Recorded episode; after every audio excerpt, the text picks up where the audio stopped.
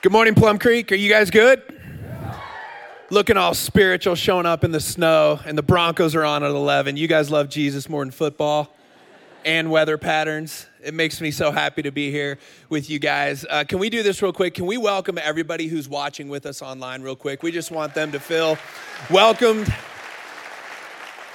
and loved. Uh, that video was awesome. Uh, this time last year, and this is one of the hundred reasons I love getting to be a part of the Plum Creek family. This time last year, when you guys did your one day offering, you guys gave just a little bit over a half a million dollars in one offering. Can you guys clap for yourselves?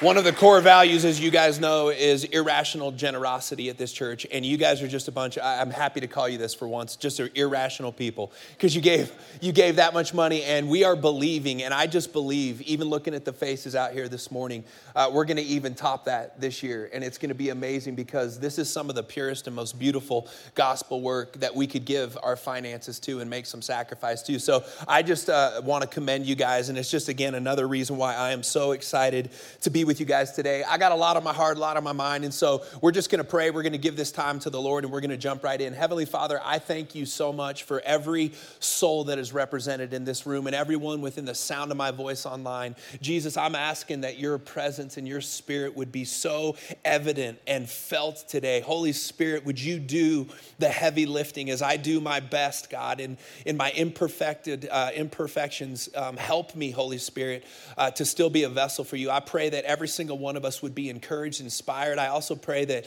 uh, for all of us that need conviction today, that we would be convicted in your most loving way, God. We pray all this and ask all of this in the precious name of Jesus. And all my friends said, Amen. So I want to start uh, this morning off with a question. It's not a rhetorical question. I actually want you, God bless you. I actually want um, to uh, you to answer this to your neighbor real fast. And here, here's the question: What is your biggest pet peeve in life?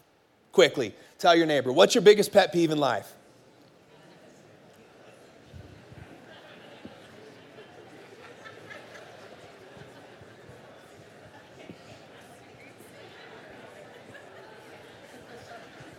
Wow, it's intense. it's getting real. I love it. All the introverts are like, this is actually my biggest pet peeve. When the pastor asks us to talk to the person sitting next to us. Like, I'm so mad right now. I don't apologize. I'm an extrovert. I love doing that to you guys. It's great. My wife hates it when I when I do that. Um, I, I, have a pet peeve like all of us, and, and it's, it's a pet peeve. We call, it, we, we call it a pet peeve because to us, it's like the biggest deal in the world, right? Like it just absolutely devastates you and frustrates you and makes you angry. But if you tell a lot of other people your pet peeve, they'll kind of be like, no, it's not that big of a deal. So I'll just let you in on a window into my dark soul. But uh, I would say uh, one of my two biggest pet peeves is this. I'll start with this one, and most of you will laugh and go, not a big deal at all. It frustrates me beyond all measure. And it's this it's when people leave their shopping carts by their cars when they're done shopping. Can I get an amen from anyone with me? Yeah, it drives me nuts. I get this, I would like to think it's righteous anger, but it's not because the minute I get out of my car and I see someone doing that or I walk past a shopping cart, there's nothing righteous about what's going on in here. I literally feel the fruit of the Holy Spirit starting to rot and evaporate in me. And I start having these conversations with myself. And I've gotten to the point as I'm getting old and grumpy where I will literally, I can't walk past them with going and putting them back where they were supposed to go in that little lane they've created for the shopping carts, or I'll grab one and I'll use that as my shopping cart. In fact, this even happened in less than a month ago. Uh, there was a person, as I was getting out, they were performing that sinful act of leaving it right by their car. And so I just grabbed it and I stood right behind their car as they were turning on. And I just gave them the longest, most uncomfortable stare. And I was just looking at them like this, like, I don't care anymore. That's one of the beauties of getting old, is it not? You just quit caring about a lot of things. And I was just looking at him and having a conversation like, okay, I'll go ahead and do your job for you. Like, what are you, 12? No offense, 12 year olds, if you're in here, but you know what I'm saying, right? That's a huge pet peeve of mine, but most of you are like, that's not the biggest thing in the world. Here's probably, though, my biggest pet peeve in the world. And this one I think is a little more consequential. And we all know what this feels like. I cannot stand passive aggressive behavior. I just cannot stand it. And let me be honest with you, since we're in church, I have not only been on the, the, the, receiving end of passive aggressive behavior, but unfortunately, I've been the perpetrator of some passive aggressive behavior. And I think, again, just my opinion, the highest form of passive aggressive behavior that any of us humans can perform in any kind of human relationship, but specifically and most powerfully in the institution of marriage, is this thing called the silent treatment. You guys know what I'm talking about? When the silent treatment's happening, especially between husband and wife, we know what's going on. Whoever's doing it is leveraging that to punish, right? You're leveraging that to some way injure and harm. You're leveraging that to send a message to them.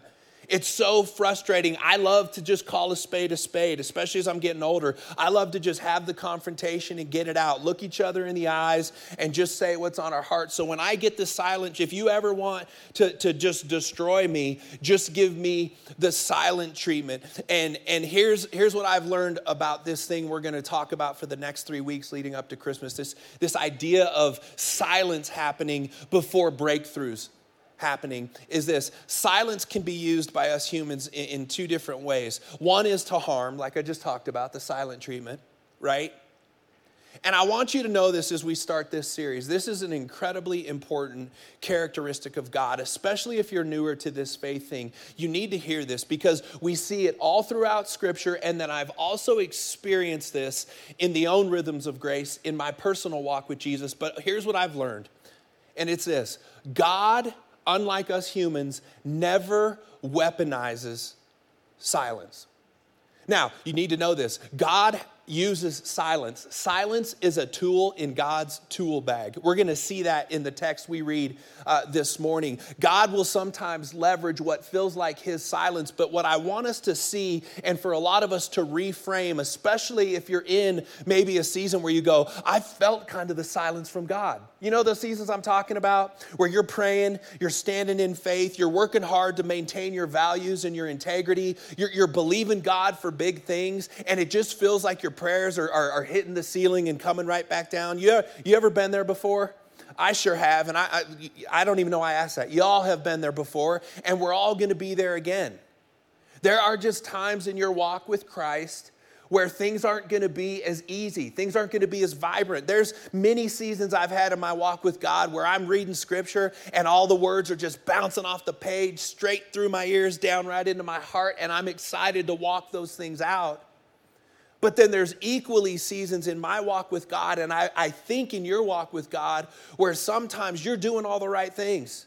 You're walking in spiritual discipline. You're fighting to maintain your integrity and your character and your values, and you feel nothing. And that is such a vulnerable place because what we start to do typically, at least I do, is I start to feel that silence or that, that lack of emotion and feeling with God. I start to feel that as an indictment in my relationship with Him. But the beauty and what we're going to see today in the scriptures and what I've come to learn is that God never weaponizes silence. We can sometimes, but here's the beauty of silence silence is equally on the healthy side a beautiful sign of intimacy, right? We know the old adage that you know how good of a friend you have when you can sit in the same room with them and no words have to be spoken and everybody's comfortable there. There's not insecurity, there's not questioning. You're not wondering about the health of your relationship. There's such trust and intimacy there that you can be in the same room with whoever that person is and everything is okay. That is what I want for all of us with God. I love this quote from Oswald Chambers in his classic devotional, My Utmost for His Highest. He says this When you cannot hear God, you will find that He has trusted you in the most intimate way possible. I want to read that again because that's beautiful when you read it, but that's sometimes harder to accept when you're in that season. Says, When you cannot hear God, you will find that He has trusted you in the most intimate way possible with absolute silence. Not a silence of despair, but one of pleasure because he saw that you could withstand an even bigger revelation from God. In, in other words, sometimes when we think those seasons where we're, we're wondering if our prayers are being heard, where, where you're in what the ancient, uh, ancient mothers and fathers of our faith used to call the dark night of the soul, when you're in one of those seasons, man, where you're like, like I believe in Jesus and I'm all in, but man, I sure would like some feelings to catch up. What if it's not an indictment from God, Plum Creek? What if that is actually a kindness from God. Uh, here, here, let's frame it this way a compliment from God of high trust that there is intimacy and He can trust you for whatever He's sovereignly up to with these seasons of silence. So, if you have your Bibles, we're going to go to. I'm so glad I got week one because I have been so moved and changed by this particular narrative in the Christmas story. Jesus, if you're newer to the scriptures, just know this He's the star of every story in the Bible. This whole book was written to prepare us for Him and then uh, teach us how to live in Him after He died on the cross. But in every narrative with Jesus as a star, there's always some best supporting actors. And in this particular Christmas narrative, the best supporting actors we're going to look at today, and I think we're going to be encouraged by, is a guy named Zach, Zachariah. He was a high priest in first century in the time of Jesus coming. He had a wife named Elizabeth, so we'll call him Zach and Liz. And then their son, who would come into the end of the story, you may have heard him before. He's kind of an important player in God's story. His name's John, uh, and we call him John the Baptist. So here's what's happening as we get ready to read Luke chapter 1, starting in verse 5. This context matters. They had just been, as we're reading this story, they have been in 400 years of corporate silence. Since we're talking about silence, before the breakthrough, breaking through the silence. They had been in 400 years of not hearing a word from God from the prophets. Now, to us, that doesn't seem like a huge deal, right? Because we're blessed to live in a period where we have the final written canonized word of God. We've got a book in front of us that is Holy Spirit authored that we can crack open any time of the day at any moment that we feel and we can feed our souls and we can hear from God and listen to God. But prior to the canonized scriptures, for thousands of years, the, the Israelites were almost completely dependent on the voice of God coming through the prophets of God. Malachi is the last book in the Old Testament, right? And he was the last prophet to speak before the next prophet, John the Baptist, would come and start speaking on behalf of God again. Could you imagine having 400 years of silence from God through no prophet? This is what Zach and Elizabeth had been living through. This is where we pick up verse 5. In the time of Herod, king of Judea, there was a priest named Zachariah who belonged to the priestly division of Abijah. His wife Elizabeth was also a descendant of Aaron. So let's just let's just realize something. Zach has been faithfully serving in temple ministry his whole life. He had the profound privilege of being one of the Levite priests. Now, this was an incredibly privileged job, but it was, if you read the Old Testament Torah about what this job entailed, it was an incredibly arduous task to be a priest. So he is, we're going to find out, in old age at this point. So he has been serving. I want you to remember that. Him and his wife have been serving faithfully for decades and decades and decades, and they have, for all of their service, been in an endless state of silence from God. Both of them, just to add to their resume, were righteous in the sight of God, observing all the Lord's commands, and then listen to this because you don't hear this much about people in the scriptures. And they followed his decrees. What's that word? Blamelessly. We have a power couple here, folks. I want to be like Zach and Liz when I get old, right? Just the epitome of faithfulness, the epitome of perseverance and sticking to your values when you're not hearing God and you're still showing up to serve God. Listen to what it says next. We just read they were blameless. Listen to what the next verse says, but, right? And I tell you guys all the time, but's a real big word in the Bible. But they had no child because Elizabeth was barren and both were advanced in years. So, in one statement in Scripture, tell me this isn't real life. In one statement, we read about a couple that have been faithfully serving the Lord for decades.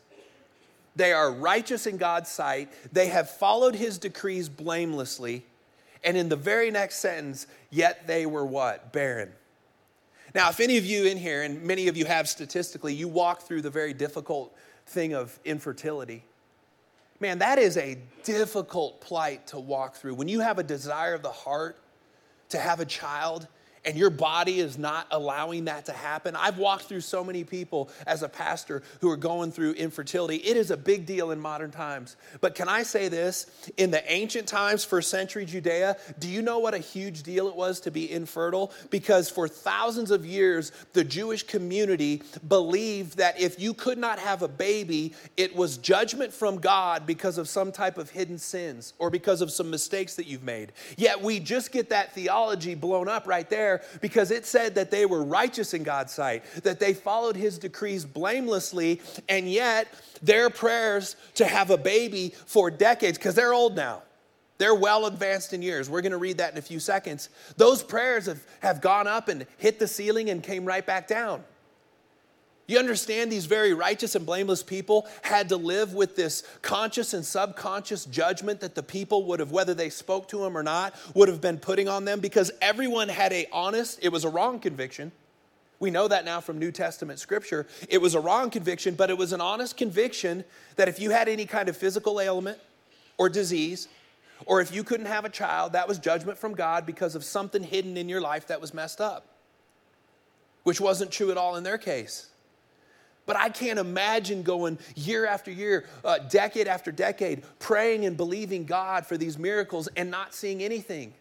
And the reason I'm so encouraged, and I hope you are today too, is because if we could just keep telling everybody's story in this room and online, there would be so many stories similar. And you go, well, yeah, we're not perfect, and yeah, we, we are broken and born into sin, of course, but, but you, you, you have stories in this room of people who have been faithful to God, have persevered in their walk and relationship with God, have paid some high prices and beautiful sacrifices in their relationship with God, but there's that but in their story. Blameless, but barren. So think about it. Not only were Zach and Liz in a season of corporate silence for their whole lifetime, but they had also walked through decades of personal silence when it came to them wanting to have a child so bad, and now they find themselves in, in, in their old age. Picking back up in verse 8, it says, Once, when Zachariah's division was on duty and he was serving as a priest before God, this is cool. He was chosen by Lot. The book of Proverbs tells us that when the lots were thrown in Israel, it was always the sovereign hand of God who decided how those dice fell. In other words, this was no coincidence. He was chosen by Lot, which is pretty cool because at the time we're reading, there was roughly 1,800 priests serving in the Levitical priesthood globally that would come to the temple to do the bidding. He happened to be the one of 1,800 priests that particular year to get to go into the inner room, the most sacred, we call it the Holy of Holies, and he got to burn incense and worship to God for and on behalf of the people. According to the custom of the priesthood, to go into the temple of the Lord, and I want you to remember this burn incense. And when the time of the burning of the incense came, all the assembled worshipers were praying together out side. And I just want to stop there and I want to give us the first couple thoughts and principles of what we should do in our walk with God when you are in one of those, as they used to call it, a dark night of the soul. When you are walking through one of those very real rhythms of grace where God is choosing in His sovereignty to allow you to walk through such a season of trust where there is silence, where the feelings are gone, where sometimes the doubts are creeping in when a lot of those persevering prayers, you're getting weary in praying them because you've been praying them sometimes for years and decades. We have all kinds of people in this room right now that you happen to be in that rhythm right now. And the first thing I would encourage us with, and I'm just mostly preaching to myself here, is simply this just fight to be found faithful when all of the feelings are gone. Did you hear what it said? Zachariah's division was on duty and he was what? Serving. He had all the right in the world, A, to retire because he's an old man now. He had all the right in the world with the, the most sacred and precious thing you could do in ancient Israel was to have a child, and they were barren. It's like, God, I could picture being God, I've served you and I've served in this temple my whole life. Not only have we served you, but we have followed your decrees with such an intensity and such a zealousness and such a passion. You couldn't just do this one thing and give us a baby. And we've had to secretly sit under the judgment of all these people, whether they voice it or not, because they believe something's really wrong and broken with us, God. You couldn't just do this one thing for us in our faithful service. He could have done that and been finally like, you know what, God, I- am not going to fully deny you or dismiss you, but I'm done serving in the temple. And yet, we read about a guy who, uh, amidst the, the lack of hearing from God, the silence from God corporately, and the personal silence, he just keeps faithfully serving. And I would say the same thing to us. When you are in one of those seasons, by God's grace, just keep serving. Just keep serving your family. Husbands, just keep serving your wives. It, it does something to the soul that's sitting in silence. Just keep serving your kids, keep serving your community. Serve your employers. If you're an employer, serve your employees. Just keep serving. Serve your local church. Like, how beautiful of worship is it to God when, in the midst of all the doubts and all the silence and the lack of emotions and feelings, you just keep following your principles. You allow your faith to be bigger than your fears. Not only was he found serving, but he was caught doing what? He was worshiping. It said he was burning incense for all of the people. He was the chief representative of worship. And I love in the Old Testament that they would burn incense because that incense was being burnt from sacrificial, from living beings that were killed in sacrifice to be a worship to God. And can I just encourage some of you that are walking right now through one of those difficult seasons? One of those dark nights of the soul, one of those seasons of silence. Can I encourage you? You may feel nothing right now. You may have a lot of doubts right now. You may feel that this season is some kind of indictment from God, but can I encourage you that when you choose to continue to worship your Creator, when you don't seem like you're hearing or feeling or sensing anything from your Creator, do you want to know that is one of the highest, most precious, and beautiful forms of worship that you will ever give in this lifetime? I love to praise God. We sang it earlier praise, praise. I love when things are going great. I've had so many of those rhythms. That's also part of the rhythm of your walk with God. And I want to acknowledge those of you in here, you're doing great right now. Stars are aligning in your walk with God. You got all the fills. You're feeling all the fills right now. There's a zeal in you. There, you're emotive. You're, you're, you're in tune with your walk with God. You, some of you right now, you're praying, and God's just answering prayers quick. And can I just say this? I always want to say this celebrate that. That's God's sovereign choice. Be, be, don't, don't apologize, don't feel bad. Just, just tuck these notes away because it is a rhythm. And we're always going to have different seasons of life, and most of the time we don't see them coming, where there will be a dark night of the soul. There will be some seasons of high trust which will manifest in silence from God. Just keep worshiping because anyone can praise and sing and shout when everything's going great. But man, I love to be around people that just keep showing up when I know their testimony, when I know some of the hell and high water that they're walking through. It inspires me. And if that's you right now and you showed up today, the last thing you probably think you are right now because of what you're going through is an inspiration to anybody. But can I tell you, you're an inspiration to me? You, you, when I know your stories and you still show up, you know what I go? I go, man, I want to be like that. The spirit of Zach and the spirit of Liz. I want to keep hanging on when I go through those difficult seasons. So just keep serving, just keep worshiping. I got to keep reading. Shut up, Chad, and read. It's a cool story. The angel of the Lord appeared to Zach, standing at the right side of the altar of incense. Isn't that interesting? He would have missed that if he would have quit serving and worshiping. He would have missed an angelic breakthrough. We're calling this series Breaking Through the Silence, right? Breaking the Silence. Silence in the Breakthrough. Sorry, I'm dyslexic. It doesn't matter. That's the name of the series. He would have missed that if he didn't find himself faithfully serving and worshiping.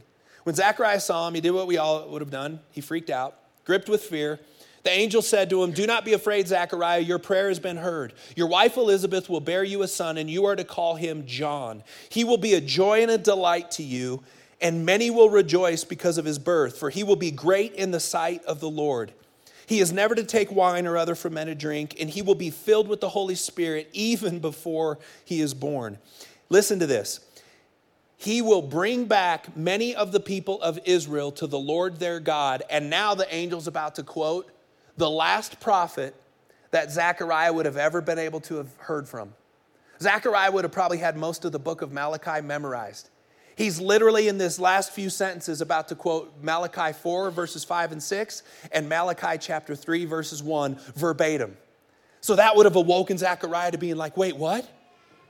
You're, literally telling us some of the last words that we've had to live off of for the last 400 years. Wait, you're saying that prophecy is now coming to fruition, not just to the world, but it's going to be through my baby, and I'm super, super old? Like, this is, right? He says, John will go before the Lord in the spirit and power of Elijah. That's Malachi 4, 5, and 6. To turn the hearts of the parents to their children and the disobedient to the wisdom of the righteous. And then he quotes Malachi 3, 1. To make ready a people prepared for the Lord. Oh, shoot. I'm getting Oscared out of here. I needed that. Lord, expand my time in the name of Jesus. God of time. Yes. Yes. Yes.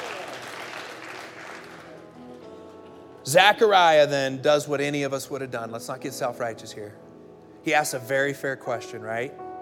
He just says this, and I get it. How can this, how can I be sure of this? And he's a smart man. You can tell he's old. He's been married for a while. Because he says, I'm an old man. But then listen to what he says about his wife. And my wife is well along in years. Wow, brilliant. I've learned so much from Zechariah. Listen to this response, though, it's interesting. The angel of the Lord said to him, I am Gabriel. I stand in the presence of God and have been sent to speak to you and to tell you this good news. And now, you're ready for the word again. You will be silent. To which I go, Oh, he's had enough of that.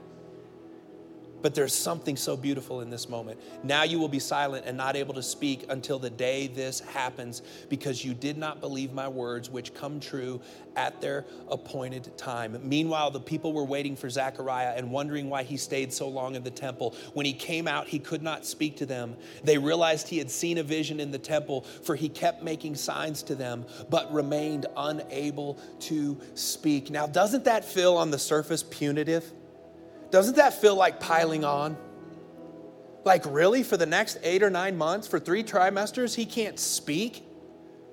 And I used to see that as like punitive. I used to see that as punishment. But, but remember, God never weaponizes. He uses silence, He's doing it here, but He never weaponizes it. You know what Angel Gabriel's doing? He's protecting the story of God from Zachariah's flesh the same way he, he he's saying this I will not let you talk yourself out of this. I will not let your human limiting beliefs that we all struggle with, I will not let because your words have power, y'all. I will not let you talk yourself out because of your old age. I won't let you talk yourself out of this. So, you know what? Until this prayer is answered and this dream comes to pass and the story of God moves forward through your son, John the Baptist, you're not going to speak.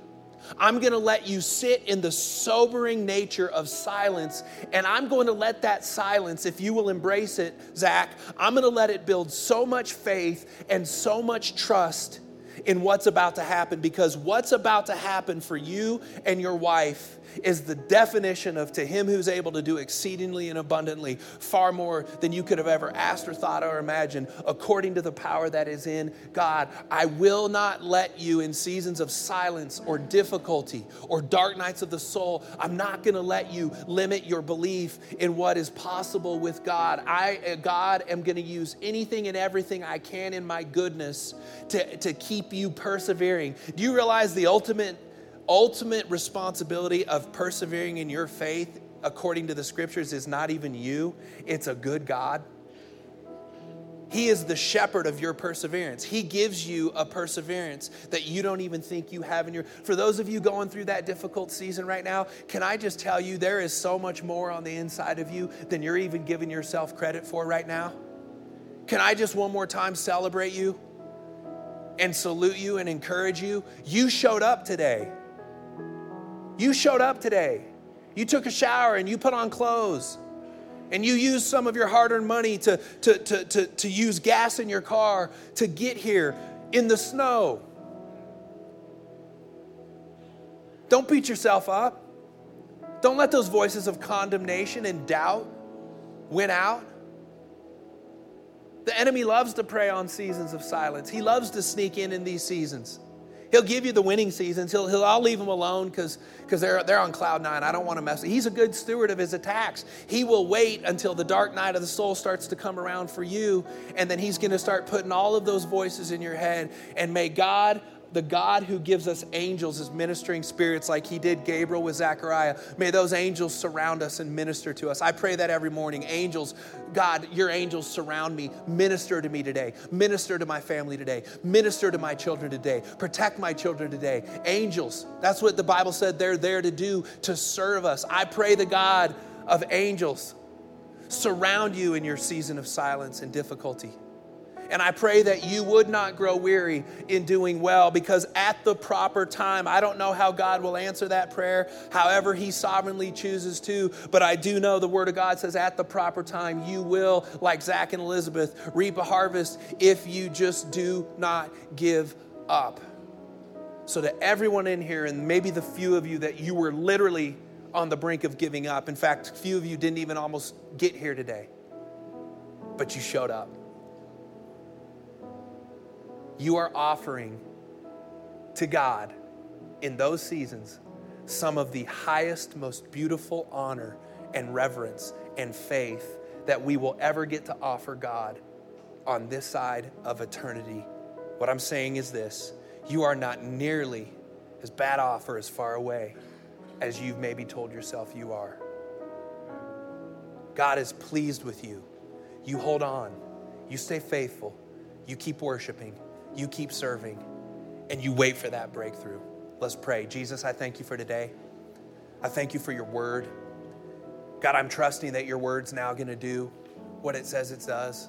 Isaiah said, when, when the word gets spoke, it's like rain. It comes down, it waters the earth before it ever goes back up into the heavens. And I'm praying right now that you're watering our hearts and our souls and our minds I pray that in this Christmas season, for anyone and everyone struggling and wanting to give up and wanting to, to call it quits or, or, or just wrestling with so many voices of indictment and doubt, I pray that those today in the name of Jesus would be gone, that all of us would re up on being people who are just gonna, no matter what we feel or don't feel, we are gonna worship our way through it. We praise you we thank you and we give these last few minutes of worship completely to you in the name of Jesus. Amen.